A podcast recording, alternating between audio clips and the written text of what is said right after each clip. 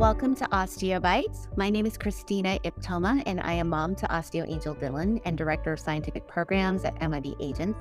And today on OsteoBytes, we are talking with Dr. Beng Wang about the SCF SCIT2 protein complex as a therapy for osteosarcoma by blocking the mutational effects of RB and P53.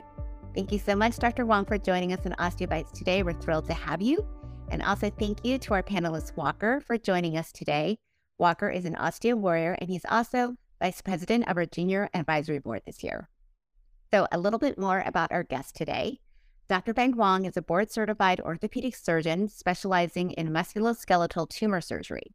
He's an expert in benign and malignant tumors, metastatic bone disease, pathologic fractures, complex bone and joint reconstruction with large segment prosthesis and allograft, and tumors of the pelvis and sacrum, and investigational therapy for bone and soft tissue sarcoma. He's the co director of the Orthopedic Oncology Division at Montefiore and professor of orthopedic surgery at Albert Einstein College of Medicine. Welcome, Dr. Wong, and welcome everyone joining us today. Um, please feel free to add any questions you have for Dr. Wong in the Q&A, and we will be sure to ask those. Um, and before uh, we move on, some announcements and reminders. Our Factor conference is June 22nd to 24th in Atlanta. Registration is now open, and our agenda will be up on the website shortly with our full list of speakers. Um, we will have six scientific uh, panels this year, and they will be on biomarkers for risk stratification, preclinical models, comparative oncology, local control, immunotherapies, and molecularly targeted therapies. And we're super excited this year. We're going to have three smaller breakout discussion groups. Um, one is on researcher's best friend can dogs expedite bench to bedside for pediatric patients? Um, we'll also have a, a, group on leveraging computational biology to accelerate discovery. And then um, we'll have a third group on turning pain into power, um, patients with osteosarcoma who enable research. And that discussion group will focus on engaging patients to power research with their data and samples and um, would love uh, patients and caregivers in that group as well. So Vector is really a fantastic opportunity to network and collaborate. Um, osteo warriors and caregivers uh, can meet and just find a community that gets it. And scientists and clinicians um, can find opportunities to collaborate on research and also clinical best practices. And then we also have this great uh, interaction between the patient caregiver community and the scientific community, and they just really kind of inspire each other. So we always say that you'll come to Vector to collaborate and you'll leave inspired. Um, and then also, I just wanted to note that this weekend on Sunday, we have a Healing Hearts workshop for Osteo Angel siblings. It's going to be on April 30th, which is this Sunday at 7 Eastern. It's led by grief counselor Lori Kraus, um, who's amazing. And these workshops are free of charge to all bereaved siblings of Osteo Angels who are at least 13 years old. Um, and I will put some more info in the chat about um, how to get more info or how to sign up for that session. All right, Walker, could you please introduce yourself? Uh, yeah, my name is Walker Smallwood, as Christina already said, I'm the MIB Junior Advisory Board Vice President this year and an osteo warrior. And today I'm really excited to hear what Dr. Wang has to tell us. So, Dr. Wang, you can take it from there. All right. Thank you, Walker. Thank you, Christina. Um, really big thanks for all of you for inviting me today. It's, uh, it's really an honor to be here. Uh, I've been working on osteosarcoma probably uh, for most of my career. Uh, let's say it's uh, spanned over about 20 years plus. Um, but we've been working on this project um, for the last four or five years or so. It's uh, very exciting, and I want to share with you some of the data uh, today. Um, so before we start, um, I just want to make sure to, to have my disclosures uh, here. Uh, we obviously very thankful for many of the organizations that uh, support us over the years, and obviously for the research that I'm going to talk about uh, today. Um, so as we all know, osteosarcoma is the most common bone cancer in children and adolescents. Um, although the incidence is not very high as some of the adult cancers, uh, we know that the morbidity and mortality from this disease are really tremendous, uh, especially in the pediatric population. So for many years, there's really no new therapy that changes the clinical outcome uh, of these patients. Um, so, you know, osteosarcoma, like many other cancers, uh, has a very complex uh, tumor microenvironment with many different types of cells. So, to understand malignant bone formation, we really need to understand uh, normal bone development. So, in normal bone development, what we see are the uh, mesenchymal stem cells, uh, which differentiate into pre-osteoblasts, um, osteoblasts, and then and then osteocytes. Um, and then there are transcription factors such as um, Osterix or OSX, rungs, and some of the components of these pathways called the wind signaling pathways are also very important in this process. So in osteosarcoma, what we see also is that major tumor suppressor genes such as RB and P53 are often inactivated. This then leads to um, genomic instability, um, even hypermutations, and uh, some examples of, of, breakage of chromosomes that are very, very extreme. Uh, some also thought that um, this represents a defect in the osteoblast differentiation program, um, which then leads to uh, less apoptosis and more uh, proliferation. So two of the, just like I mentioned, two of the major tumor suppressor pathways are RB and P53, and they are often inactivated. So in the older literature, um, they seem to suggest that P53 inactivation um, rate is about 30 to 50%.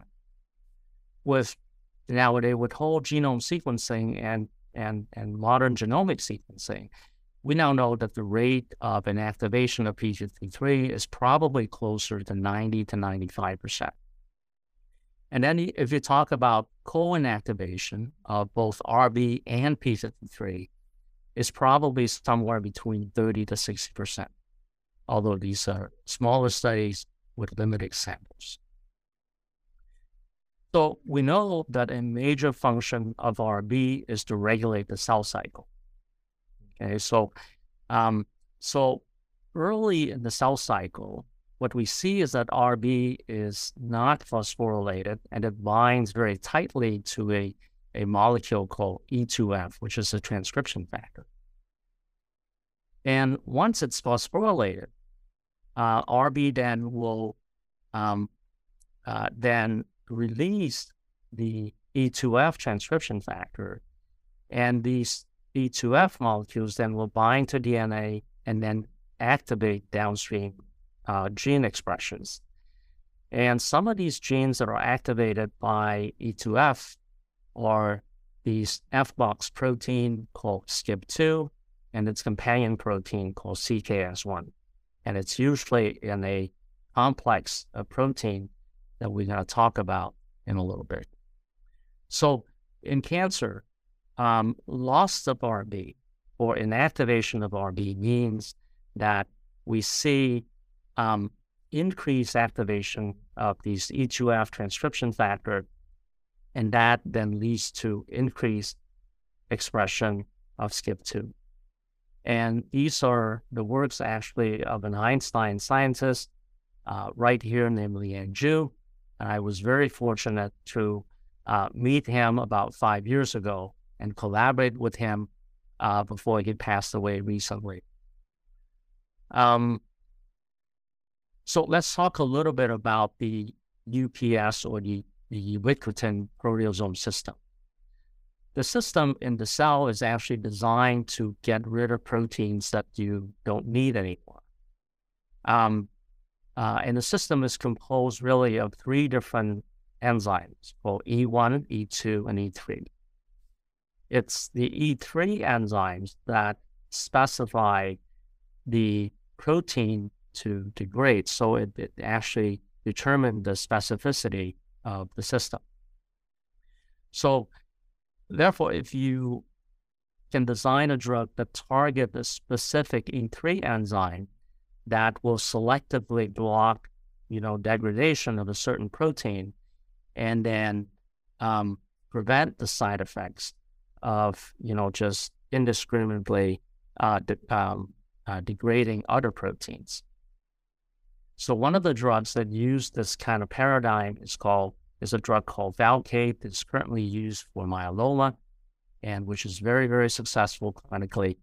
Um, and um, some of these things may be applicable to sarcoma.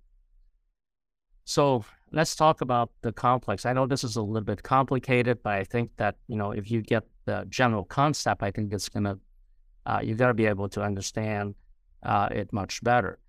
Um, so we talked about the E3 pr- um, uh, protein uh, or enzyme. Uh, it's called an E3 ligase. It actually uh, exists as a protein complex. We have many different proteins, and in this this uh, complex, the most well known and the most studied is probably this SCF SCIP2 complex. And this complex is composed of a protein called uh, uh, SKP, uh, SKP1 or SKIP1. uh, and then it binds to a, a scaffolding protein called colon1, and then that whole thing then binds to this F-box protein called SKIP2.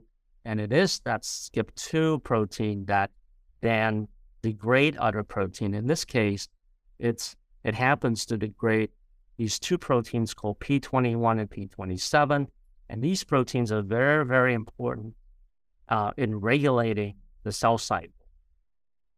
And if you, um, uh, so what happened is, uh, you know, the, the tumor suppressor RB can actually um, inhibit uh, the function of SKIP2, both uh, transcriptionally um, by turning the gene off and also by coming into the um, the complex itself, and then it displace physically displace the skip2 protein out of the complex, and so it sort of turns off the complex.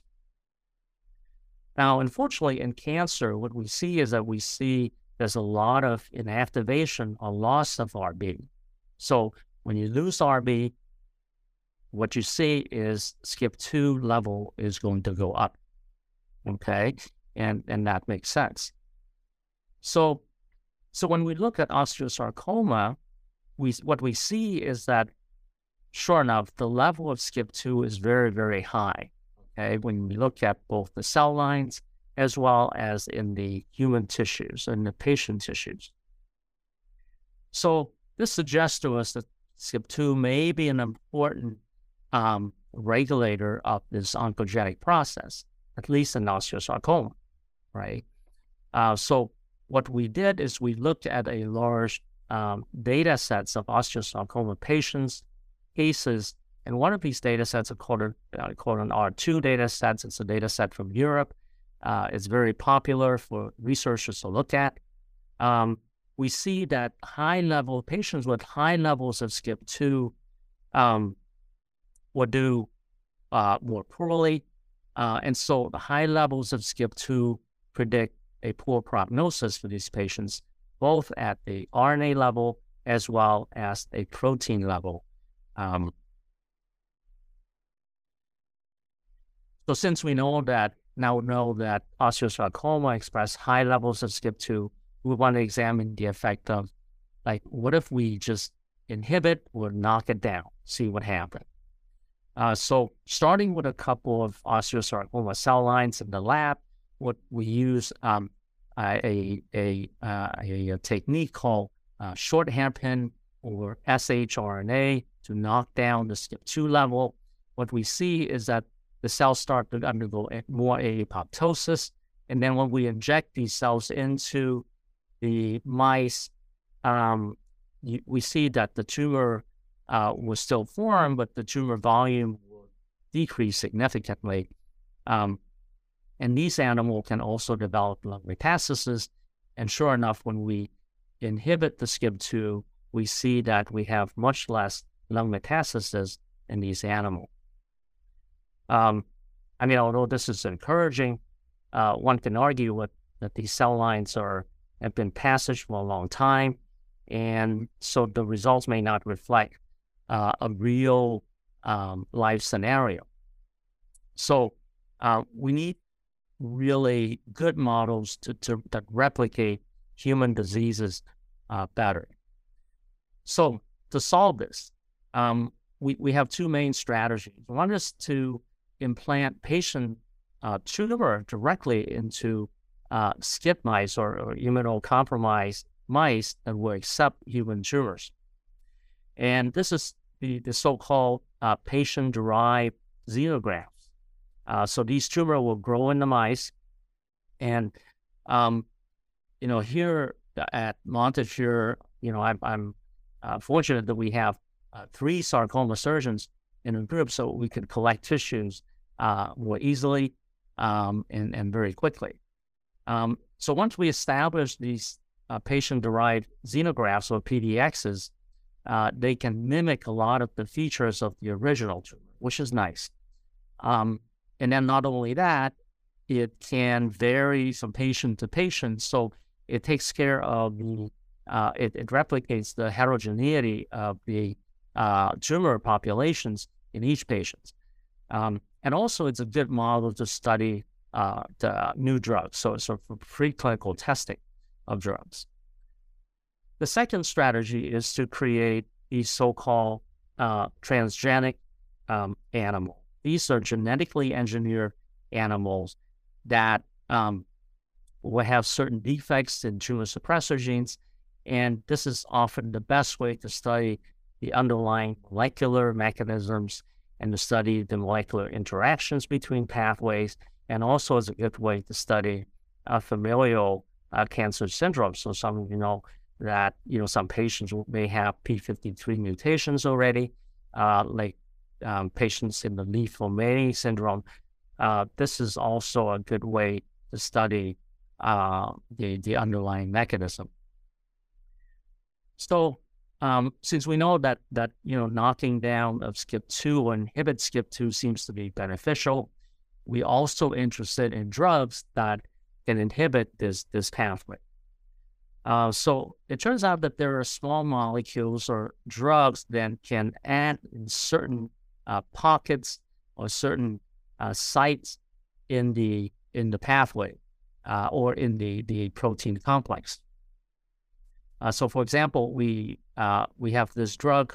this actually interesting is very interesting. It's actually from a, a root um, in the the South Pacific um, that um, the uh, local population and used as a tea.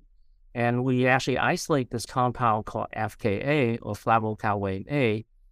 It acts on an enzyme that put a group of um, compound called NAD8 onto that um, SCIP2 complex. And this is very important for the complex to work. And so if you uh, have a compound that can inhibit that enzyme, then all of a sudden the complex can't work anymore. Okay, so that's one way of inhibiting that. Um, uh, we also have a drug that is currently on the market right now for um, uh, for clinical trials called pevonedistat, which uh, incidentally also inhibit that particular enzyme. And so this is a brand new class of drug uh, that can do that. And then we have also drugs that are sort of in the preclinical stage, you know, still being designed. Um, uh, there's a compound called C1 that actually binds to the pocket between the skip2 and this companion protein uh, CKS1, and that can inhibit the skip2 protein from degrading E27. Um, so there's a lot of different uh, way that we can inhibit um, this complex. And so since both RB and P53 are often inactivated, right, and osteosarcoma, we want to see uh, the effects of some of these drugs um, in the setting of having both tumor suppressor gene knocked out. So here you can see that using this compound C1 or FKA or pevonedistat, um, we treat uh, uh, these are uh, mouse embryo uh, cells that either have the genes that RB and 53, uh, P53 uh, deleted, or they have the wild type uh, protein. And as you can see, um, you know, these inhibitors uh, are much more effective uh, in inhibiting cells that have the deletions. So this suggests to us right away that cancers with RB and P53 mutations are probably more vulnerable to these SCIP2 inhibitors, right? Which is nice. Um, so to test this, one of our collaborators actually here at Einstein created a uh, a double knockout model, you know, in which P53 and RB are both deleted, and uh, these model actually developed prostate cancer. And these animals actually develop prostate cancer very early on in very high frequency and very, very uh, aggressive prostate cancer. But as you can see here, um, what they found is that if you delete SKIP2 or you inhibit SKIP2 on top of that, these animals actually survive much, much longer. And in fact, they don't even develop prostate cancer. Um, so, in the setting of RB and P53 mutations, you know, an additional uh, deletion of SKIP2 all of a sudden is what we call synthetic lethal, which means that the tumor cells now actually undergo much, much more apoptosis and they actually can't even survive. So that is really nice data for us.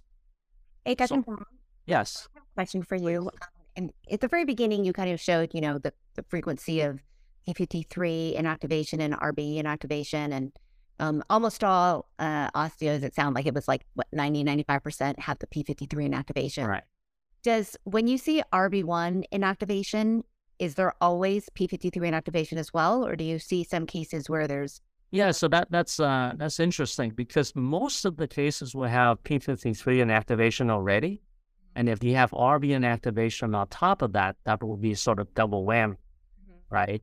So then some people, uh, I mean, some patients also have multiple tumor suppressor genes in activation. So in addition to P53, they may have RB plus B10, RB plus ATRX. So, you know, there are combinations. So this model is somewhat, um, you know, simplistic, if you will, because, you know, we, we can in the future create models that are much more complicated with, with multiple tumor suppressor genes in activation but you know we have to start somewhere. Right. So yeah, so this model it's um you know it's somewhat similar to human osteosarcoma. In fact, you know what I'm going to show you is that it's actually replicates human osteosarcoma pretty well. Because um, in the in the models that you were looking at, you had both P53 and RB1 knocked out. Mm-hmm. And so, given that P53 is very common, right, and right. and like ninety percent plus, yeah, did you? I'm curious if you just looked at what happened with skip two and just P53 inactivation, which just to kind of yeah. So there yeah. are models in which you just have P53 inactivations, and um, and then uh, the P53 is inactivated in a different context, in a different pathway. You can also create osteosarcoma uh, in those models. Uh, we haven't tested those model in terms of skip2 knockout yet, but I suspect that skip2 will probably be high there as well because skip2, in addition to being a downstream target of RB, um, it's also served as many um, other functions in, in cancer in general. Um, and so RB is just one pathway, but there are um, multiple pathways that can control RB. So you're right. We haven't looked at just P53 alone, uh, but I suspect that it's going to be very high in, in that setting also. Yeah. Yeah. So, um, so, you know, so when we look at the RB and P53 in prostate cancer, like to show you, you know, that immediately leads us to the hypothesis that maybe RB and P53 co-deletions may make osteosarcoma also susceptible to these SCIP2 inhibitors, right? So the test is, sure enough, we create a double knockout model in which RB and P53 are knocked out, but in a setting uh, of sterics. So you remember, I said osteric is one of those key transcription factors during normal osteoblast differentiation, during normal bone differentiation. So we only delete RB and P53 bone when bone is being developed in the embryo. We use this technique. And so these animals tend to develop osteosarcoma very early on, about two to four months of age. Um, now, that's the equivalent of about an 18 to 20 year old human, um, since mice develop, uh, uh, you know, they, they live much shorter uh, lifespan. Um, so this model, as you can see here, it, it replicates human osteosarcoma fairly well, both in terms of the histology as well as the uh, radiographic features and the lung metastasis. This is a uh, patient here, and you can see, you know, these mouse model uh, develop tumor uh, fairly readily, and, and it replicates uh, the human condition very, very well. So now that we've created the, the, the model, the next step is for us to, again, cross it into the skip 2 knockout, right? We want to see what the effect of knocking out skip 2 in this setting. And this will help us to answer uh, some of the um, question whether SKIP2 inhibitors are beneficial or not. Uh, and also it helps us to kind of um, answer some of the remaining questions regarding what are the downstream pathways uh, that are affected when you knock down SKIP2. So what we see here is the, the Kaplan-Meier survival. This is in mice. Um, what we see is the addition of SCIP2 knockout actually improves the survival of these animals by actually several months. And even though it doesn't seem like a lot, this is actually very significant because it is the equivalent of at least a few years in human, uh, uh, in patients. And this is due to the fact, like I just said, you know, the mice age much faster than human. Um, but the question is, why is the survival better? And perhaps even more important, why doesn't SCIP2 knockout completely cure these animals, right? So perhaps there's some form of resistance um, when we introduce the SCIP2 inhibitor. So for that, we turn to um, a technique called RNA sequencing. So some of you may know this already, uh, but I just want to go through it uh, just so that everybody is on the same page. Uh, so we know that RNA is the first step in, in gene expression, right? You remember back in biology, um, you know, go from DNA to RNA to protein, right? So um, now we can study actually gene expression in, in, in any particular issue uh, tissue by uh, sequencing all the RNA in the cells or in that tissue, right?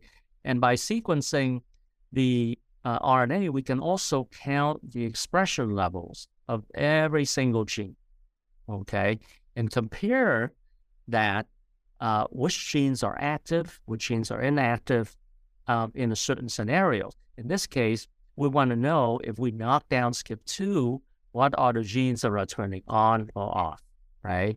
So that will tell us what's going on inside the cells. Okay, so when we compare the original tumor, right, in these mice with RB and P53 mutations, and the tumor in which the mice have knocked out SCIP2. So what we see is actually very interesting. We see many genes that are upregulated. So these genes are in red on the right hand side, and many genes are downregulated. So, you know, just in the interest of time, um, we just want to focus on one particular um, group of genes. And these are genes that has to do with macrophage functions. We see that they are significantly upregulated when we delete skip two. Okay.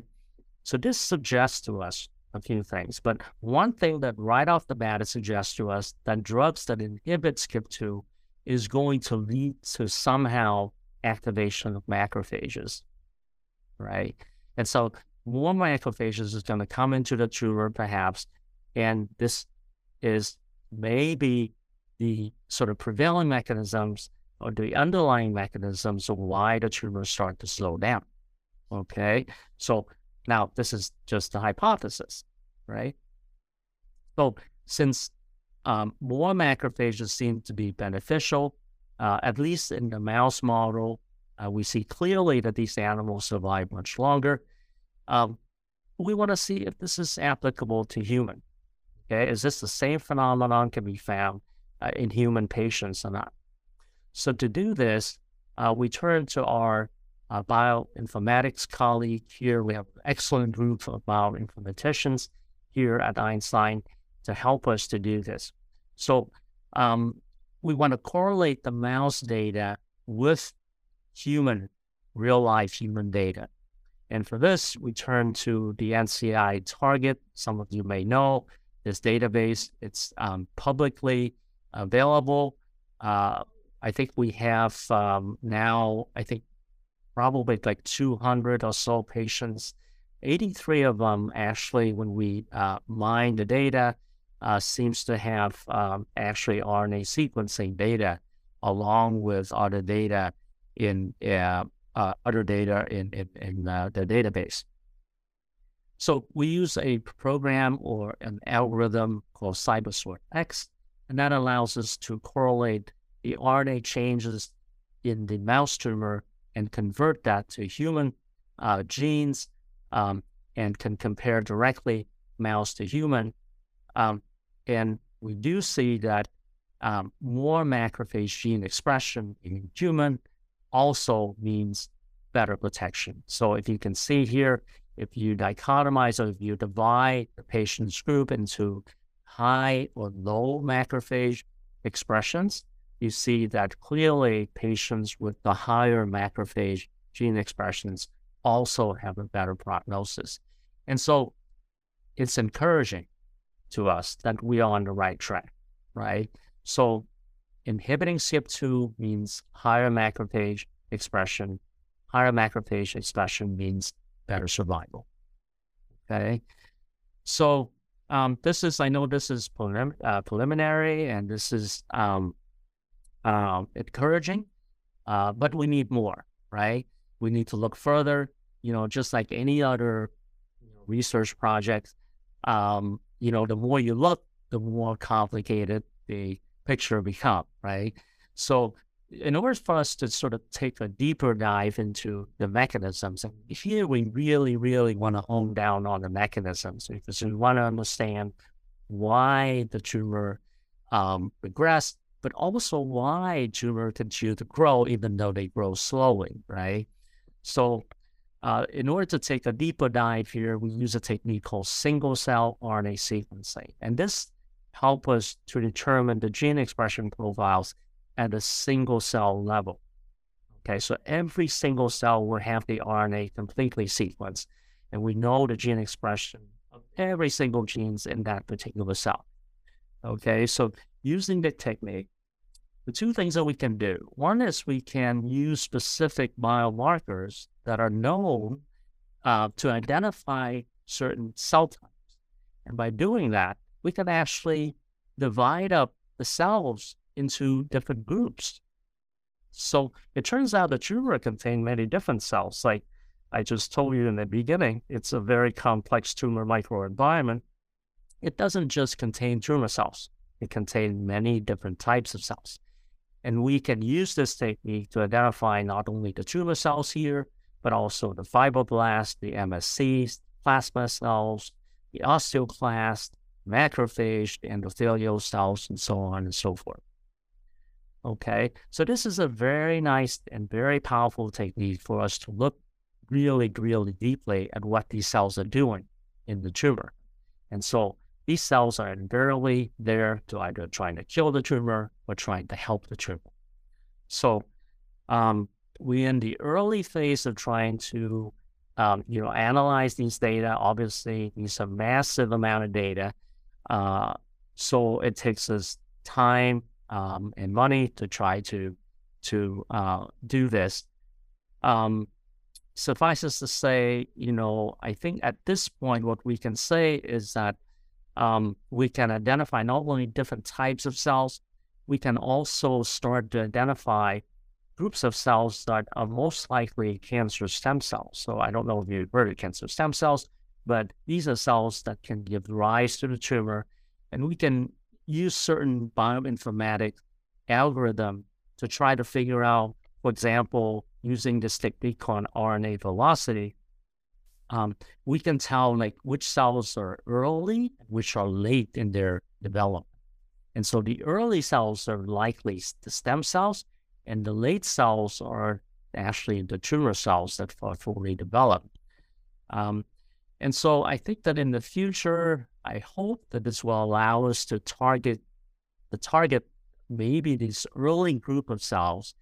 And then, uh, as you can imagine, if you can target cells that are very early on their development, you can prevent all sorts of things, including relapses, right? So these stem, stem cells can hide in your body after you're done with chemotherapy and, and whatnot, um, and they can recur, let's say, a few years later. Um, so that's that's our hope. Um, so I think um, you know we have a lot to talk about, but I think that you know this is um, um, you know this is a good start. You know, I hope maybe in the future I can come back and share with you more. And uh, so, you know, it, in summary, you know, we, we know that the skip two complex has many sites that you can develop drugs, right? These are druggable sites. Um, you see that, you know, Skp2 drugs hopefully can increase these macrophage, and macrophage seems to be a good thing. And then, but there are many, many things that we still don't know, right? We still don't know what the relationships of these proteins interactions are in the complex, uh, in, the, in, the, Skp2 complex. That needs to be uh, gone into. Um, and one of the ways that we are going to do that is to develop uh, new uh, mouse model, animal models with specific mutations in each of these proteins and try to figure out their functions.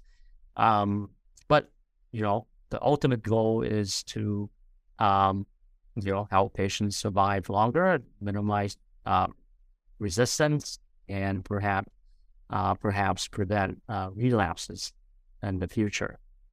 Um, so um, uh, that's all I have. These are the people that uh, I have to thank. There are many, many people that uh, help us to make this work possible.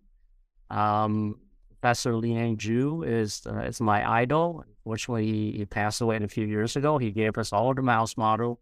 He helped us to develop the osteosarcoma model, and then all the other models. Uh, and it's been tremendous. It's been a, a great ride.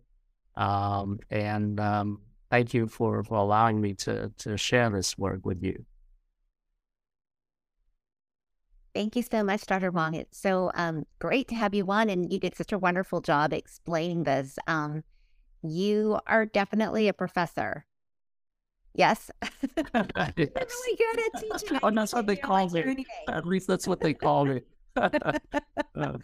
um, no, that's great. I think um, people, everyone, feel free to add any questions to the Q and A. And Walker, I think you had a question. Yeah, I can ask a question. So yeah. you were talking about the the macrophages, and I'm pretty sure those are just white blood cells, right? Or like that's a type of white blood cell. That's right. So could you technically just take from like from like a blood donation? Could you take somebody's macrophages and like uh, condense them and then give that to somebody so that that way they had more, or is that like not a thing? Yeah, so that's a that's a good question. You know, I'd actually never thought about that. You know, if that's possible, that would be wonderful, right? So if you can take macrophages, let's say from uh, a patient, right, and then somehow expand them and then reinfuse them into the patient so that now they have more, right? Um, I think that, you know, anything is possible. We just have to understand, first of all, the types of ma- the of, of macrophage. So it turns out that macrophages are not all the same. And so, you know, we're just beginning to learn that, yes, there are more macrophages in the tumor, but maybe there are certain types of macrophages that are more beneficial because we know that actually some macrophages are actually helping the tumor. So, um, so we want to pick the macrophages that are helping us fighting the tumor and try to get rid of the macrophages that are, are sort of like the enemies. Um, so we don't know so much yet which one or which. And so those, um, uh, you know, the, remember I talked about the single cell RNA sequencing? We're hoping that by looking at just the subgroup of macrophages in, uh, that we can identify different, you know, subtypes. And by after we identify different subtypes, maybe we can, uh, we can separate out the good guys from the bad guys, and then we take the good guys, we, you know, we we kind of like grow them up, and then we can reinfuse them in, kind of like you know, grow up the the battle soldiers and and put them back in. So, but we don't we're not there yet. So I think it's going to take us a little bit more time and and and efforts uh, to try to figure that out. But that's a good suggestion.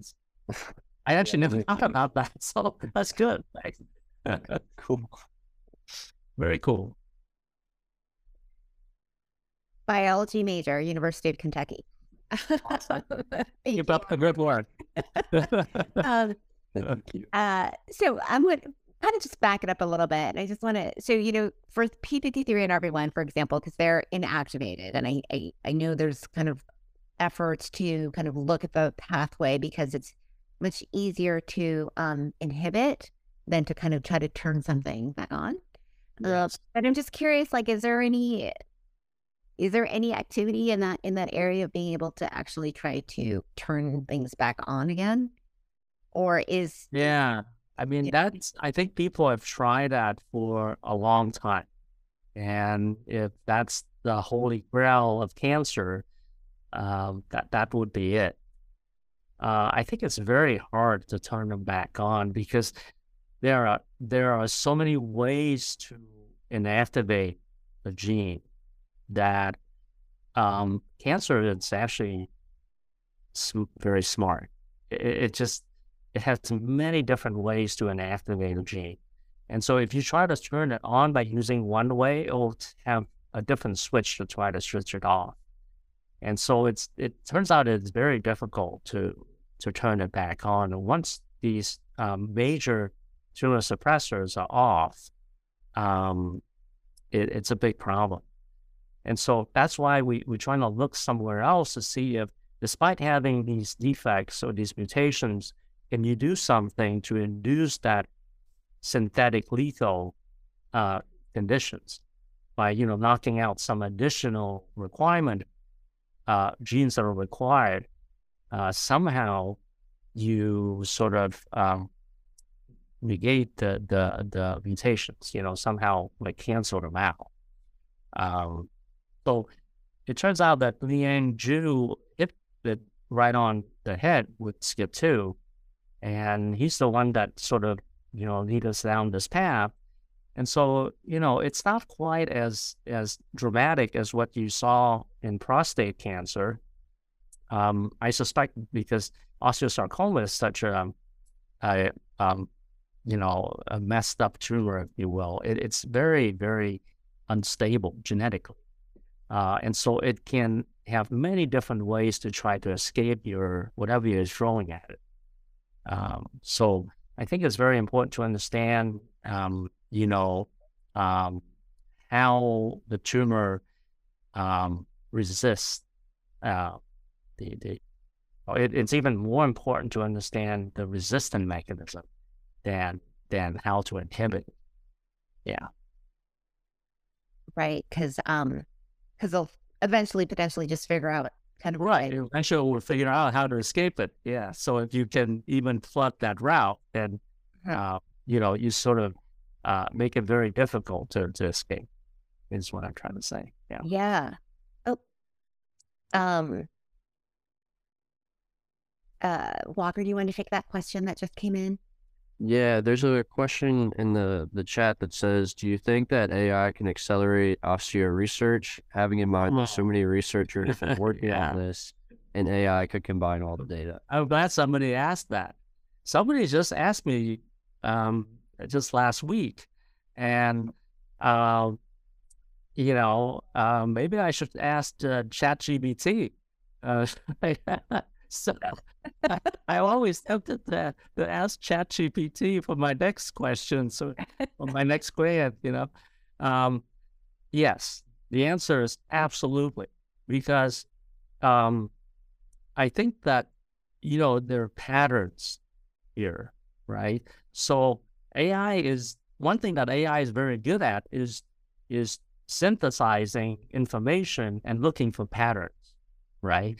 And I think that you know until we we can figure out what are the patterns of gene expressions or mutations that will behave a certain way you know, let's say you say, okay, if you have RB and P53 mutations, then you throw in Skp2 inhibitors. If you have PTEN and RB, you throw in this other thing. So, you know, AI can help you, I think, eventually to recognize these patterns and even suggest to you that, hey, if you have this pattern, this type of drug will more likely than not um, to work uh, better than if you don't. So I think that's sort of the power of AI. Uh, now, beyond that, can AI figure out, you know, like how genes interact with each other or things like that? You know, AI is only as smart as what you put into it. You're also, as long as you have a good teacher, AI will be a good student. But, you know, it, it requires that we have more information to feed to, to, to AI. So, um, but yes, Um, I'm so interested in if, if if your future work will be kind of looking at these other different um, uh, combinations of mutations.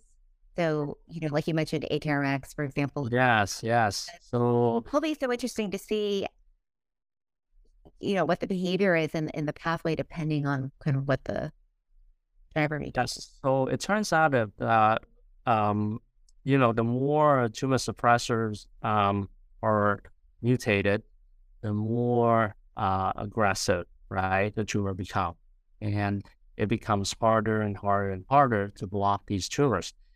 Um, we are in the process of trying to replicate some of these. Um, you know, it's it's difficult. It um, and here, you know, I have to stress that, you know, um, uh, we started this project about four or five years ago, and um, Liang Zhu started uh, his, um, you know, figure out all these pathways and all these mutations. Uh, you know, it took him a good 20 years.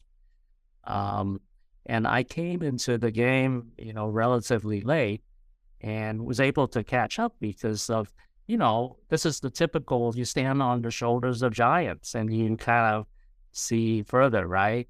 And you can, you know, your your your research go faster and and you you're much more uh, fast out, right? Um, so I think that in the future, if we can get all of these uh, models to work um, and create them and then test them one by one, um, we'll get to the point where we can get very, very close to to replicating the, the osteosarcoma in individual patients, um, and that's that's the hope. But um, I think that you know to answer your question um, about AI, I think that um, you know AI can help us to get there faster also, and then technologies like CRISPR, for example. Um, you've heard of CRISPR, right? Um, uh, the gene uh, editing uh, technique. It already help us to accelerate, um, uh, you know, in terms of creating these animals. It, it helps us tremendously, um, make us a lot faster uh, than we were before. I mean, leaps and bounds. Yeah, because you can do these knockout models, right? Now, Right. And you can do these knockout models now in, in a matter of months instead of years like before. or even the single cell RNA sequencing. Like that wasn't around 10 years ago, was it? Like you were no, no. I mean, uh, you know, we didn't even know, we didn't even know um, RNA sequencing was uh, possible. And then, uh, you know, just to give you an idea, you know, when I was uh, your age, uh, Walker, you know, I, I actually worked in the lab and I actually sequenced DNA. And it took me six months to sequence uh, a, a piece of DNA that will um, take the machine now about 15 minutes. So um, we, we, we've gone so far, right? And so, you know, when you become my age, we'll, we'll see other things that are much more. I, I was going to say, he had to walk to school in the snow. Yeah. So. That's right. All those, yeah. Uh, um, so, you know, uh, and for for people uh, listening, there was actually an osteobite. Uh, Dr. Hoang and I were talking about this back in March, at the end of March, March 30th, I think, if you mm-hmm. want to look it up on our channel. And it was mm-hmm. Dr. Claudia Benavente from UC Irvine also talking about the same pathway yes. of identifying a different protein. It was UHRF1 um, as potential target. And so I wanted to ask, I mean, this is just, you know, like, uh, you know, osteo being so complex and kind of mm. being driven by different mutations. I mean, there are a couple of ways. Obviously, you want to kind of attack it as, in as many different ways as possible. But I wanted to kind of ask about, you know, the possibility of, and I guess, you know, in, in humans without major toxicities, but being able to um, inhibit multiple targets on a specific pathway. Yeah. And, and, or you know, once once you kind of have a better idea of kind of what these different um uh, uh combinations of of mutations and, and, and activations are, kind of targeting multiple pathways. So again, you're yeah. kind of like trying to block off any exits, right, for the sure. stem cells. Um, yeah, no, I mean, I think that the the key here is to look at not only blocking different pathways, but also what are the the, the side effects, right? What are the toxicity? of of, of um, inhibiting these pathways. Um, and um, so for, for for that, actually having these mouse model are very useful because it sort of predict how your body is going to respond. So, for example, if you want to inhibit UHRF, you want to inhibit Skp2, uh, so some other pathways, um, by creating these animals, it kind of forecasts what is going to happen if you inhibit that in human. And so if these animals become very sick when you when you knock out these genes, that will tell you this pathway is probably um, very essential. And if you knock them out, uh, humans, you know, patients can be very very sick. Um, so uh, we were actually very fortunate, and I'm not sure if this is sort of uh, by chance or not, but knocking out Skp2 actually is not very toxic to the animal.